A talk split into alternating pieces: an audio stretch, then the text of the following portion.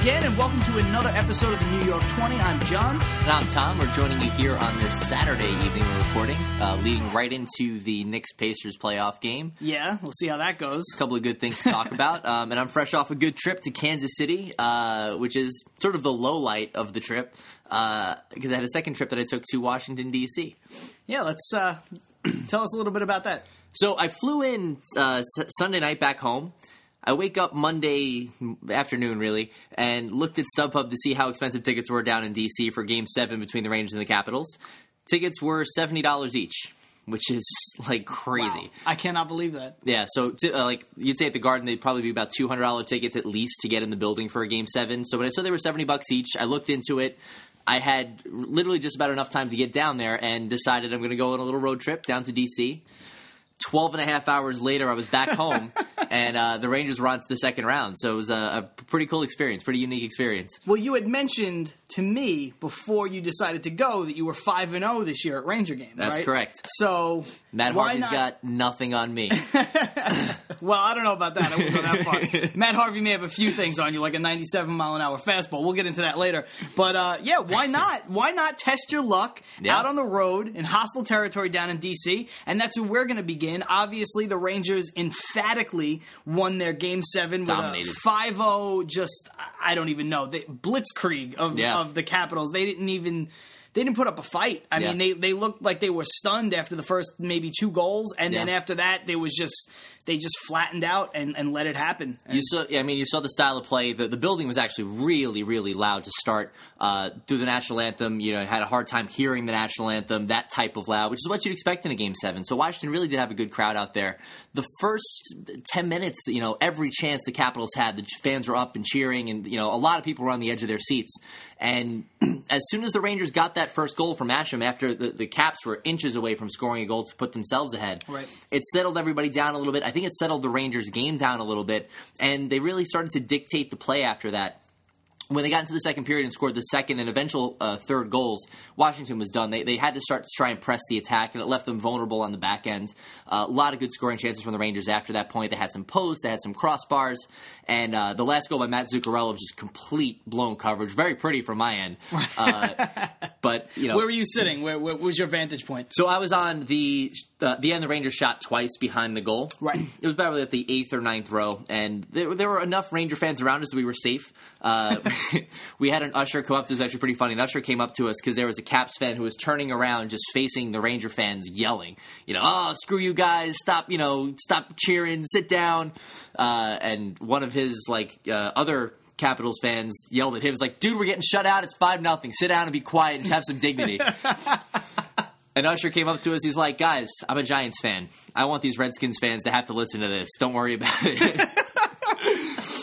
so it was a good time. It went really well. Uh, the, the trip back, you know, was a long time. I actually did a little uh, uh, montage. I, I think I'll call it a documentary 'cause it's 18 minutes long. It's too short for like a, I say a, a clip video, but I just got it up on YouTube. So uh, right, yeah, trying so to link check to that, that, out. later. Definitely, definitely.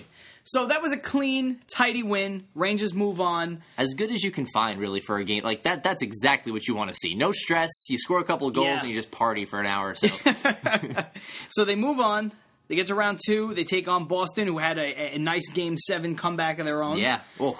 And um, you know, and here we are. The Rangers are down one nothing after game one Yeah. to the Boston Bruins. And what I saw from the thing that I took away from watching this game, um, compared to uh, pretty much every game of the Capital series, series, um, totally different style of play Yeah. by Boston. I mean, just so much more aggressive overall. Yeah. You know, um, we talked a, a lot uh, during round one about the the Capitals' uh, power play and how, how Mm-hmm. deadly they can be on that. But uh, the Bruins just just come out and they come at you and they play athletically and they play quick and they play physical. That- yeah. every time somebody touches the puck, I mean, they're all over it. And to the Rangers' credit. The Rangers kind of, I, I think maybe that style of play kind of works into the Rangers' hands a bit. I think they played up to that level. Yeah. You know, at least in game one they did. You know, they were quick and they were they were on the puck and they were really getting after it. But you know, eventually uh, a couple goals, and then they, they lost it in overtime. What do you think about the series so far and how, how it's going to shake up going into tomorrow? It's definitely a very different team than it was against Washington. Uh, the, the, Bruins and, and, Rangers are really built, you know, cut from the same cloth. I guess is the way you'd put it. They're mm-hmm. the same type of, you know, just very physical teams, strong defensively. You know, not a lot of mistakes, uh, and enough talent offensively to score goals. And then it's just a matter of kind of matchups and things like that. I thought, you know, in a first game of any uh, playoff series in hockey, there's a lot of, you know, feeling out the opponent, you know, being a little conservative early on. And I think you saw some of that in the first two periods. The third period in overtime really started to open up, and overtime yeah. especially. Boston dominated the play. I think there were like five or six posts and crossbars. So the Rangers, I think, were very fortunate to even be in the overtime. Uh, at the last second in the third period, you saw the puck go right off the post as the clock expired. Yeah. So Boston was really inches away from winning this at any point in the third period that said, I think you know the, the, Rangers do you know they, they survived and they acquitted themselves pretty well. I think it, both teams are going to be better in game two. I think neither one of these had their best punch you know in this this round of the fight. Well, coming off a long layover with the game seven, it's like yeah. an emotional high, and then it's it's you know how do you how do you reset yourself and get ready for you know to play another game and to start from scratch. You know, yeah. it's like everything you did in game seven on both sides of it, everything you did to get here is great. And oh, now we're starting again 0-0. Yeah. You know, so there is that always with, a, with, with these series how they play out in the playoffs. Especially that Boston game seven. You know, I was I was obviously I was in Washington when it was going on, and we were sitting there watching just the scoreboard go. Um, and at one point, I was like, "Well, I hope we can hold on because you know I think we can go and, and, take Toronto. That'll be another interesting matchup." And then we look up and it says four four, and you know we're blown away. We don't know how that happened because the clock should have been expired by that point. Yeah. So that was that was incredible. Uh, and I give Boston a lot of credit for bouncing back and, and really you know taking control of game one. For the Rangers, going into game two, again, another little bit of a layoff. You know, they had two days off before game one, now another two days off before mm-hmm. game two. Uh, I think that plays a little bit to Boston's advantage because they have some guys banged up defensively. Uh, Ference and Seidenberg are two of their better defenders who didn't play, and the Bruins had three rookie defensemen playing in game one. The Rangers didn't do a lot to take advantage of that, and really what you want to do, I think, is get the puck deep and just hit them against the boards, make them make mistakes. Right. And the Rangers didn't do a lot of that in game one, so I would look for Tortorella to really emphasize that in these two days of practice in between games. And if the Rangers can do that, I think they can create some scoring chances. They're very, very good down low. I think the Rangers' best uh, best opportunities offensively come when they're able to pound the puck deep and just create little deflections and scoring chances and sort of one timers in the slot. And with rookie, with young defensemen, I think you'll get those opportunities. So now that they felt each other out, now that that first sort of you know dance is out of the way, I look for the Rangers to really step their game up and maybe create a little bit more offensively and take advantage of those defensive matchups. All right, that's interesting. What do you think going forward? If you had a, uh, you don't necessarily have to pick it. It's so early, and again, yeah. Uh, you don't even know if you got a representative sample of, of each team's best hockey in Game One. But what do you what do you think going forward? What do you think? Uh, how, how, do you think this series kind of plays out in the next couple days? If if you want to take it to the end, you can take it to the end. But how, how do you think it plays out just in the next few days? Uh, say next two games. I think the most important matchup for the Rangers' perspective is Rick Nash and, and Zdeno Chara. Chara played 38 minutes, I think, in Game One, and mm-hmm. that's a ton of ice time for defensemen. You know, usually you're 25 or so, and it went to overtime, so there's a little bit extra there. But he was well over a half an hour by ice time. That's half the game. Chara was on the ice, and the more the Rangers can get Rick Nash away from Chara, I think you're going to see success. That goal the Rangers scored to tie it late in the second period was when uh, Nash was on the ice and Chara was off. Uh, that's how he was able to get that angle and get that that scoring opportunity. And if the Rangers can do that, I think they'll have a much better time at home. You know, once you get to game three and four at the Garden, you're going to have that opportunity. So it really just comes down to if they can steal a game in Boston, just like eventually the Rangers won in Washington by the time they got to game seven if the Rangers can win a game, if they can take you know Sunday's game in, in Boston, that's huge. Um, I, as far as the matchup goes, I think this is a better fit for the Rangers than Washington was. Washington has a little bit more firepower offensively, like we said with the power play and with Ovechkin and Mike Green, and Boston doesn't quite have that same. I think their power play is almost as bad as the Rangers is. They, yeah, you know, not as bad, but definitely, almost. well, nobody's power play is quite as bad as the Rangers. I mean, this they don't even get a percentage. The Rangers, no. they were like, oh, it's six percent. That's not. No, you have two goals. It's not a. You don't get a percentage at two. No percentage at two. That's yeah. it. It's just it's zero. We, we just yeah. call it zero, just and we go from there. Down. We round down exactly yeah. on everything. Um, you know, I, I would agree with you a little bit, and just watching it again, I'm basing a lot of it off of off of what I saw in Game One. But I, I think that you know, if, if both teams seem pretty evenly matched, and I think if it goes this way, I think either game can kind of hinge on on you know, obviously it's it sounds stupid to even say it, but I think either game is going to hinge on one goal here, one goal there. Yeah. I mean, the Rangers could have won game one, absolutely, like you said, and you know if the Bruins get a couple more breaks, they would have won that game going away. Mm-hmm. But they didn't get the breaks, and here we were, three two in overtime. And Yeah. I think if it goes like that, I think this has potential to be another six seven game series. Yeah. Which you know, I mean. Who knows what that what effect that'll have on these guys? You know, going into the next series, whoever uh, prevails. But I think it really has potential to, to to play out that way. Yeah, and I think the other name that we haven't mentioned is Henrik Lundqvist. You know, he stood on his head in Game Six and Seven. Back to back shutouts to end Yeah. the series is unheard of. It hasn't Right. happened in ten years. Dominic Hasek was the last guy to do it, and he was one of the best of all time.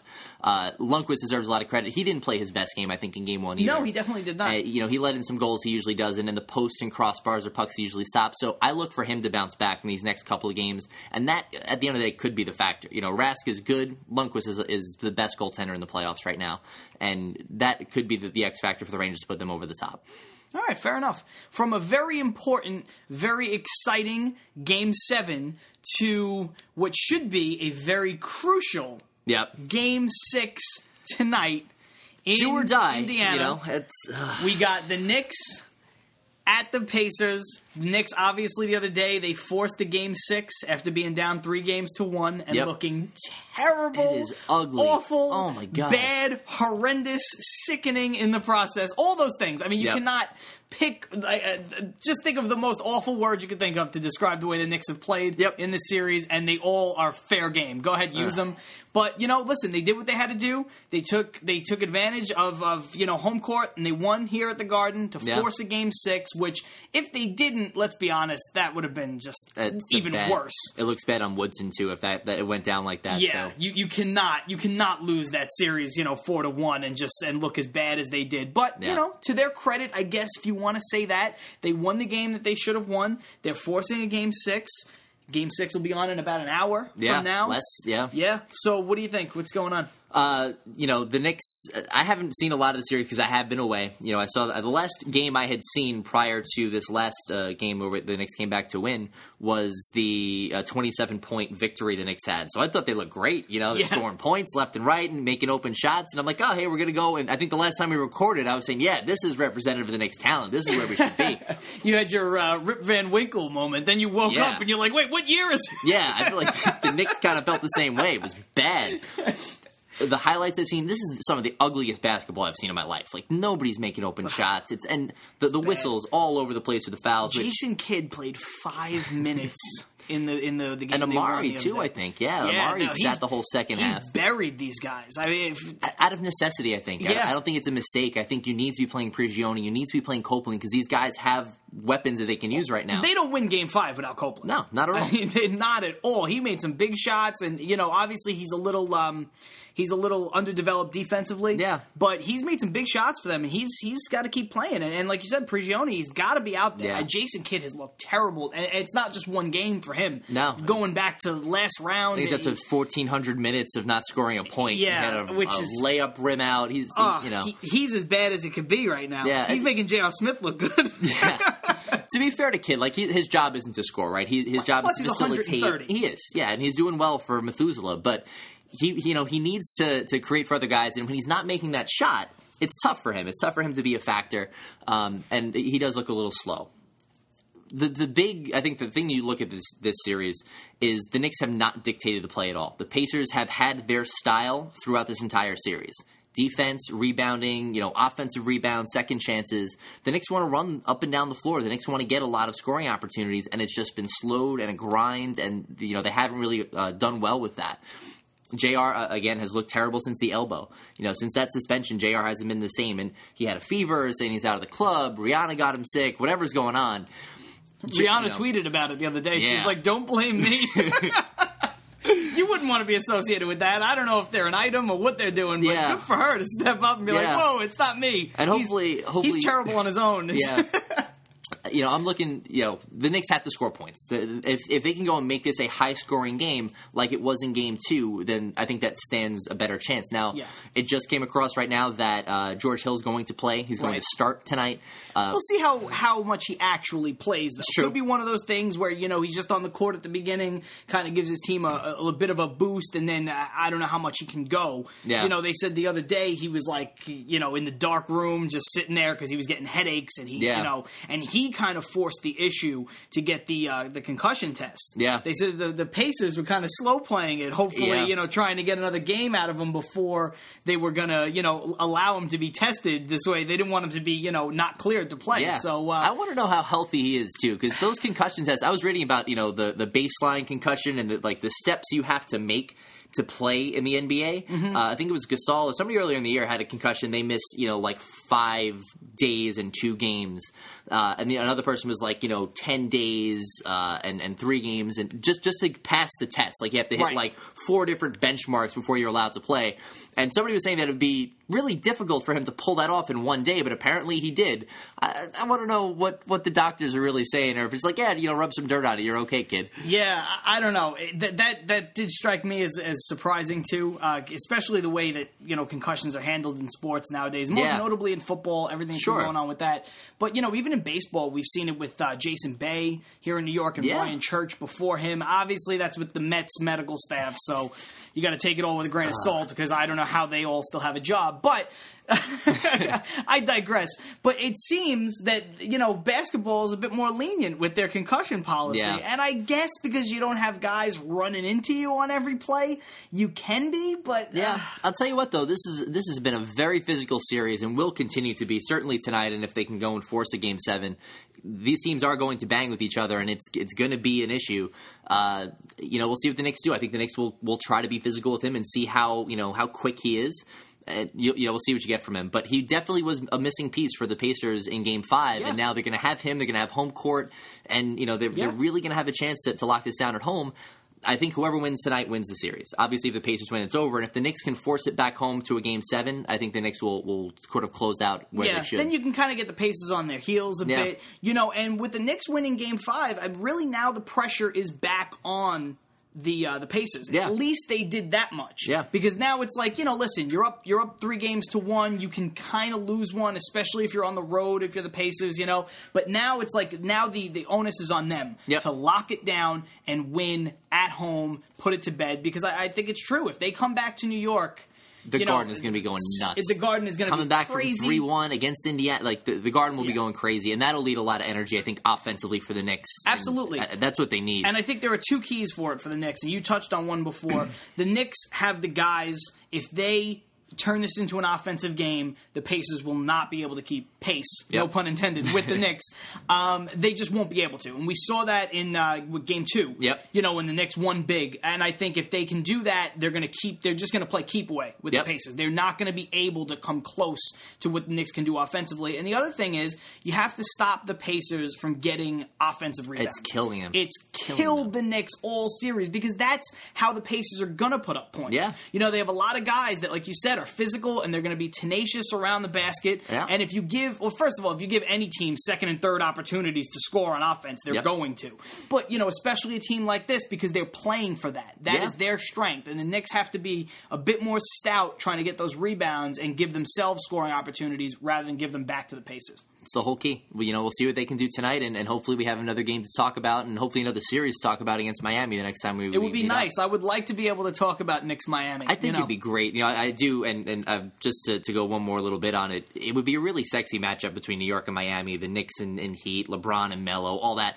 Indiana really has nothing on. They're, they're horrible offensively. No, and- they turn the ball over all the time. They just rebound and, and put back rebounds, and it's fine. And listen, that's what wins in the playoffs: defense and, and rebounding wins Yeah. championships. But not against the Heat. If the Pacers, Oh, yeah. if the Pacers move on to play the Heat, it's a, it's not going to be good at all for them.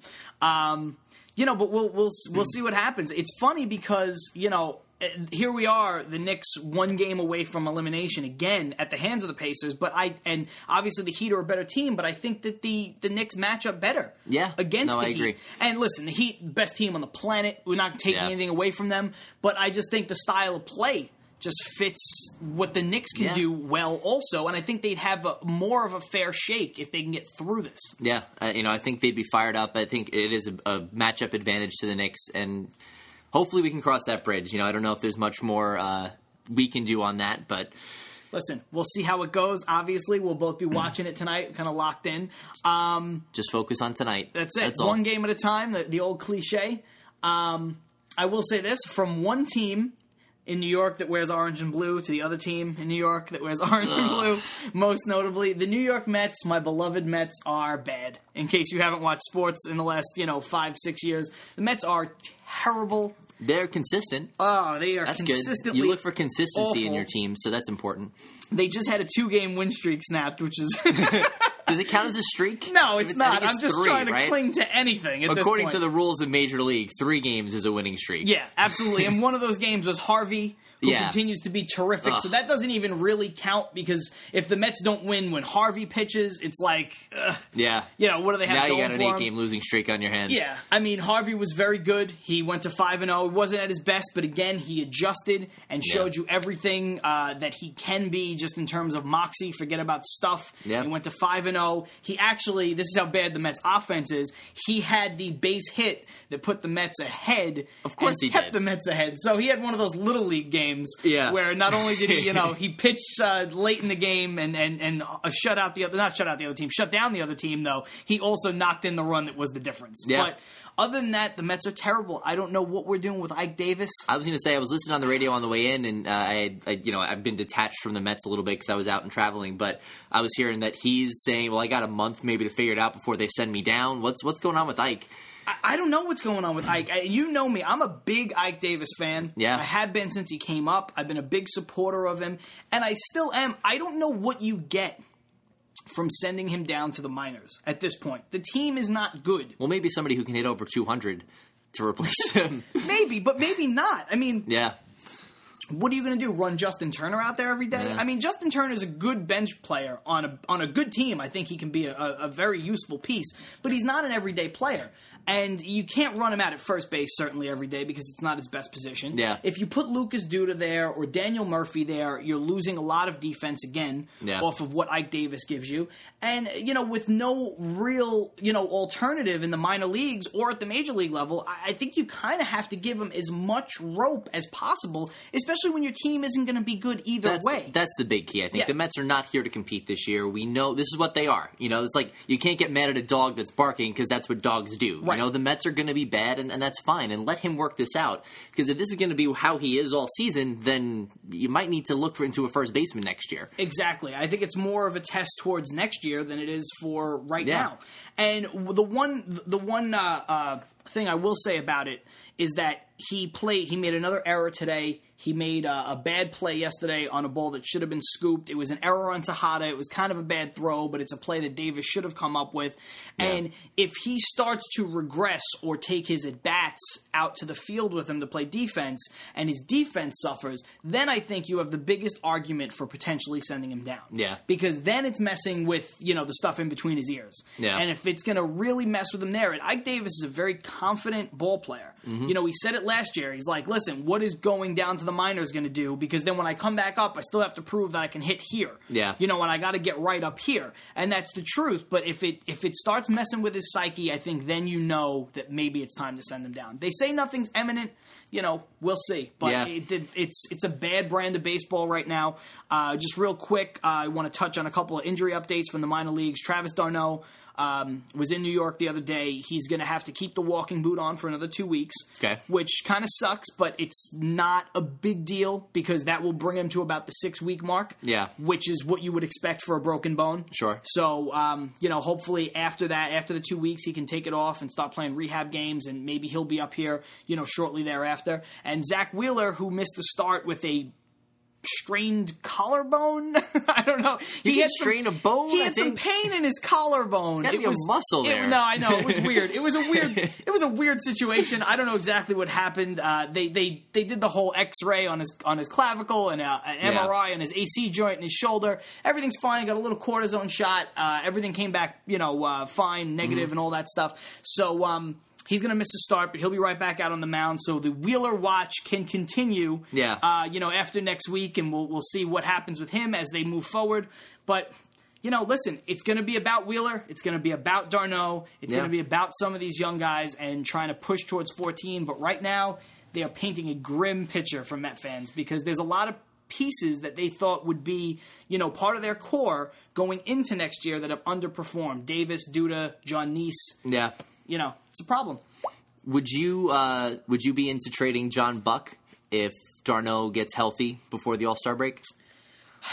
it's tough. You know, I, my my gut tells me you you trade d'Arnaud. I mean, rather, excuse Buck, me, you trade Buck, right. of course. My gut tells me you trade Buck because if he's producing offensively, you can get something for him. Right. Who knows what it is? Whatever. Sandy's been good at pulling off these lopsided trades for some prospects and stuff. Yeah. But, you know, any kind of outfield prospect would be nice. So, but on the flip side, when you have a guy like Harvey and you have a guy like Wheeler coming up, you want that veteran presence in Buck to be able to catch them or also to tutor d'Arnaud Yeah. to catch them and, and what it takes to be a major league catcher. So I think it all remains to be seen. Plus, if, if Buck starts to cool off and you can't get something sexy for him, you know, his contract is up at the end of the year. Maybe you look to bring him back as your backup to d'Arnaud going into next year. Yeah. Then you wouldn't have such a dramatic offensive drop off on the days your number one catcher has to sit. Sure. And then again, you have another veteran that knows how to play baseball that is there every day that can work with your pitchers. So it's it's kind of a 50-50. It's my head versus my heart right now and I think it's I feel that way cuz it's probably a little too soon to tell Yeah. at this point. Especially with the d'Arnaud injury. Sure. You know, it'll be interesting to see. uh, You know, if, if Buck can continue to hit, they might be able to get a good haul for him at the deadline, and it could be another like Dickey type of thing where Yeah. you want him, but you you know if you can get something worthwhile, it might be uh, definitely worth looking into. Absolutely. Especially you look at the position that he plays, and a lot of teams look for, you know, that leadership and that offense, especially at the catching position. So, you know, if there's an injury somewhere with a contending team or something like that, but also, you know, now the Mets um, are in a position where they have their catcher in d'Arnaud. Mm-hmm. They have their sexy catcher down there. They have Wheeler and Harvey and some more arms that are going to come up in the next year or two. So teams might be more inclined to trade, let's say, an outfield prospect for a catcher that's going to help them immediately maybe make a playoff push or a World Series push. You know, you're not trying to get somebody's number one catching prospect, Yeah. number one pitching prospect, because the Mets have those now. Mm-hmm. You know, you can maybe get some teams' right field prospect. Yeah, you know, and that would be huge for them going forward. be huge, absolutely huge. so, speaking of injuries, real quick, let's get to the Yankees. A little bit more injury news. A couple injuries, uh, you know, I, I, but they, just keep soldiering on, right? You know, don't miss a beat. Uh, like I said, I went to Kansas City this past weekend. I did get a chance to see the Yankees there. While I was there, we swept the Royals, which Yeah. is pretty nice. Uh, a little side note: as we were leaving the ballpark, which is a gorgeous ballpark, by the way, definitely visit Kansas City. It is beautiful. You drive up from the highway and you just look, and it's, it's a gem. It's right next to uh, Arrowhead as well. It's a nice little complex Oh, there, okay. the two stadiums, and. Uh, as we were leaving the parking lot, we had the uh, the New York, New York playing on loop on blast. uh, we got some, some a couple dirty looks, but people took it good naturedly, so it was fun. Oh, it's it's Kansas City. I Yeah. mean, you know, I don't I don't think they're going to be at your throats. Yeah, you know, no major problems. Uh, got to see Rivera pitch, which was great. You know, Mm-hmm. they, they actually uh, they acknowledged when he came in. You know, the, the fans around us how cool it was to see him pitch. And uh, Yankees are 11 games over 500 right now with the win today against Toronto. amazing. And Toronto is bad. man. Yeah. Toronto is friggin' awful. You know, I had thought maybe a little bit. And I know we recorded earlier on this year and said, you know, maybe they're a little bit of a paper tiger. You know, they, they Yeah. have a lot written down, but you know, you want to see it on the field, and it hasn't been there. No. uh, and that's huge because the rest of the division is over 500. If Toronto was good, I don't know where you know these teams would be. Absolutely. At this point, I don't even know if the AL East will be able to produce a wild card because they're going to beat up on each other all summer. It's going to be very, very interesting to see who wins that division. And if Toronto could ever turn Yeah. it around, I mean, you know, they have some guys playing well, and but the majority of the guys that they brought in haven't produced or have been injured. You know, Yeah. Reyes got hurt, which is a big blow to them. Reyes will be interesting if he can come back. Yeah, absolutely. But you know, I, two of their big horses, R.A. Dickey and uh, Josh Johnson. Josh Johnson's been terrible, and Dickey's been mm, maybe moderately better, but Yeah. certainly not the Cy Young. Not last year's Dickey. No, not at all. Absolutely not. So we'll see where they go with that. Robbie Cano still Oh. can hit. Oh man, he had two more home runs today. He's been uh, and listen, you know there, there may be guys with better numbers. He's been the most valuable player this year. Robinson Cano is the reason the Yankees are 11 games over 500 in first place right now. Absolutely. Without Robinson Cano, every other injury, every other thing they've been able to handle because Cano has been the best player on the team. Yeah. And to me, that's the definition of MVP: a guy who can carry the best team in the American League on his back when his whole roster is out. That's huge. It also bodes well for them bringing Cano back. Yeah. Uh, we talked about it, you know, with the whole firing Boras, hiring Jay Z, Sure. what that meant to him potentially coming back, and looked like the writing was on the wall there. But I think they were looking to see if Cano could be the guy Yeah. If Cano could be the anchor, the linchpin of their offense, because the whole time he's been here, while he's been great, he hasn't had to be that. Sure. And this year so far, he's had to be with no A Rod, no Tex, no Granderson, no Jeter. He's had to be the guy in the middle, and he has produced. It's amazing.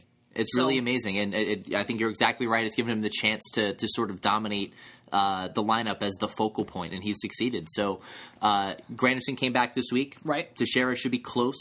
Uh, you know, A Rod is doing his thing. Jeter's doing his thing, sort of getting healthy. Um, What about Youkilis? What's going on with Youkilis, I actually haven't heard an update in a while. He's, he's Yeah. actually close to his uh, expiration on the, the DL. He should be eligible to come off pretty soon, but I haven't heard any updates recently on him.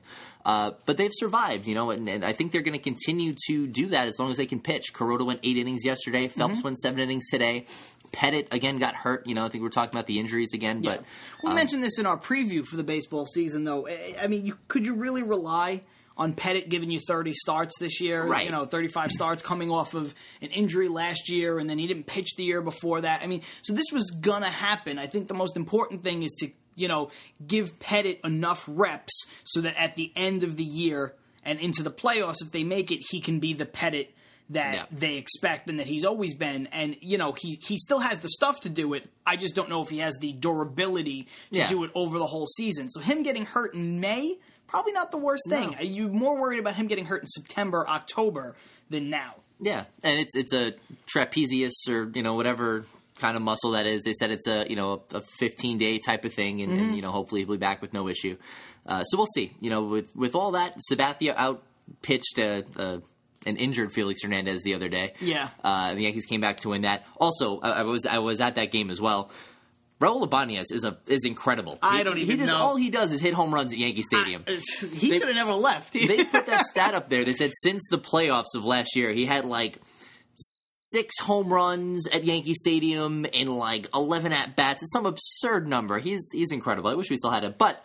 Also, Travis Hafner hit a monster home run today too, so it's not like we're missing out too much. Yeah, I, I think the thing you take away with that is that you know the replacement that they brought in, essentially the one for one, the left-handed DH. Hafner's been very good. Yeah. and you know they they did the right thing. They didn't panic when they had some injuries. You know, obviously Hafner's been injury prone over his career, Mm-hmm. and when they had a couple guys go down, there was some talk about, oh, you know, can we put Hafner in at first base? And they were like, absolutely not. No chance, He's not period. allowed. To, he Yeah. doesn't even have a glove. He's not allowed to own a glove, and that's it. That's the way it works. And I think that that's going to pay off for them. I think you know he's enough of a concern where they have to just keep him healthy. Yeah, and that's fine. as healthy that's, as possible. That's huge. And again, as these guys start to come back, Granderson's back in the lineup now, and he's he's not playing center field, which I think is good for them defensively. Right. You're going to start to find ways to rest these guys that are injury prone. Uh, Hafner's going to get a little bit more, I think, bench time just with Granderson back in the lineup, which is Yeah. fine. You know, you can bring him in as a pinch hitter late in the game. Yeah. So it's going to strengthen their bench. I mean, ultimately, let's say all the pieces that are missing come back healthy. I mean, then you're going to have one stout bench. I mean, on Yeah. any given day, you could have a, a Vernon Wells, Travis Hafner, Yeah. you know, uh, maybe even Youkilis on your bench all at the same time. Yeah. Any given game. And that's.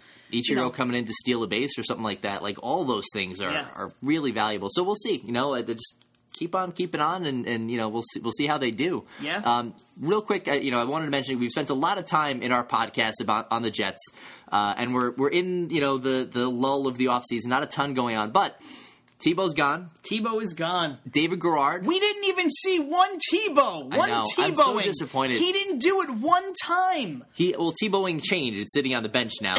That's what Tebowing turned into. Yeah, hold. It's just him holding a clipboard, Yeah. right, with a headset. on. Yeah. That's the new Tebowing.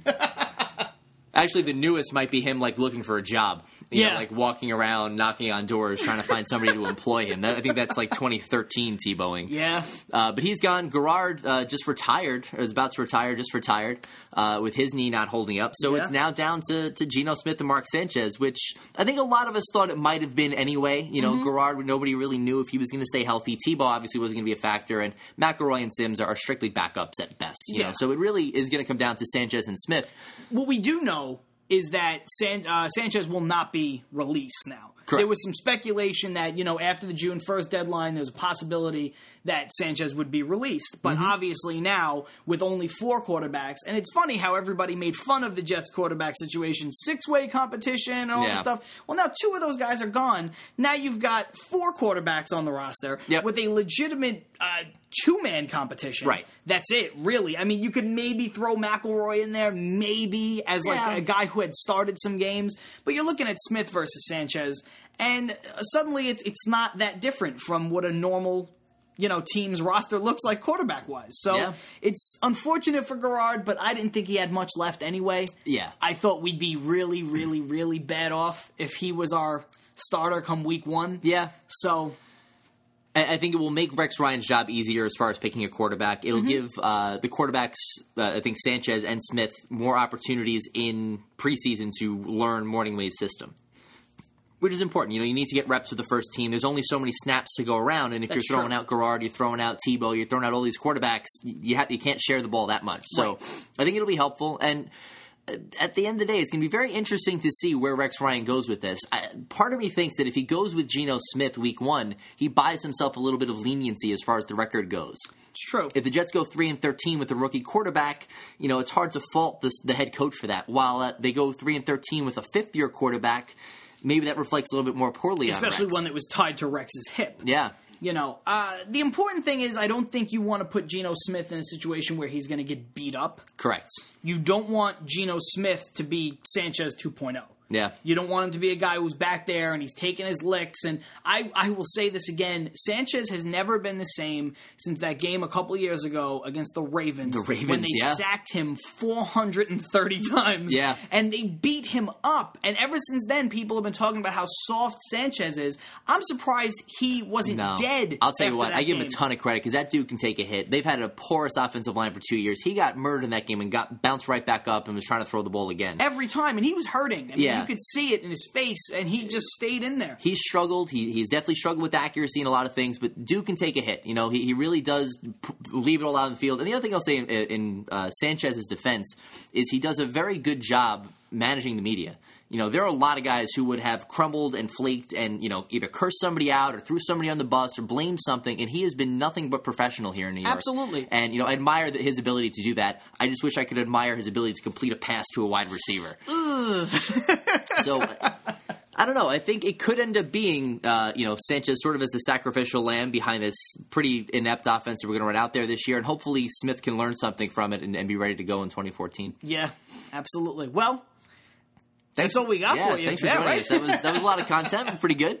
Uh, hopefully, by the time we talk to you again, the Knicks are prepared to beat the Heat. They'll have this historic three-one comeback, uh, and maybe the Rangers will have a little bit of a lead on this, uh, the Bruins as well. and maybe the Mets won't be so Uh, damn bad. yeah. but probably. That's the one that's probably going to remain constant. I think there's going to be a lot of bitching and moaning from me on the Mets over the next couple of months. So uh, I apologize in advance for that. But Yeah. I, as these other sports wind down and we have just baseball, it might get a little ugly. I just want to warn you guys Yeah. of that right now. And we'll cross that bridge when we get there. Anyway, thanks for joining us. My name is Tom. And I'm John. We'll see you guys later. Take it easy. The New York 20 is brought to you by Playoff Fears, reinforcing ridiculous superstition to help teams win and upset girlfriends since the 80s.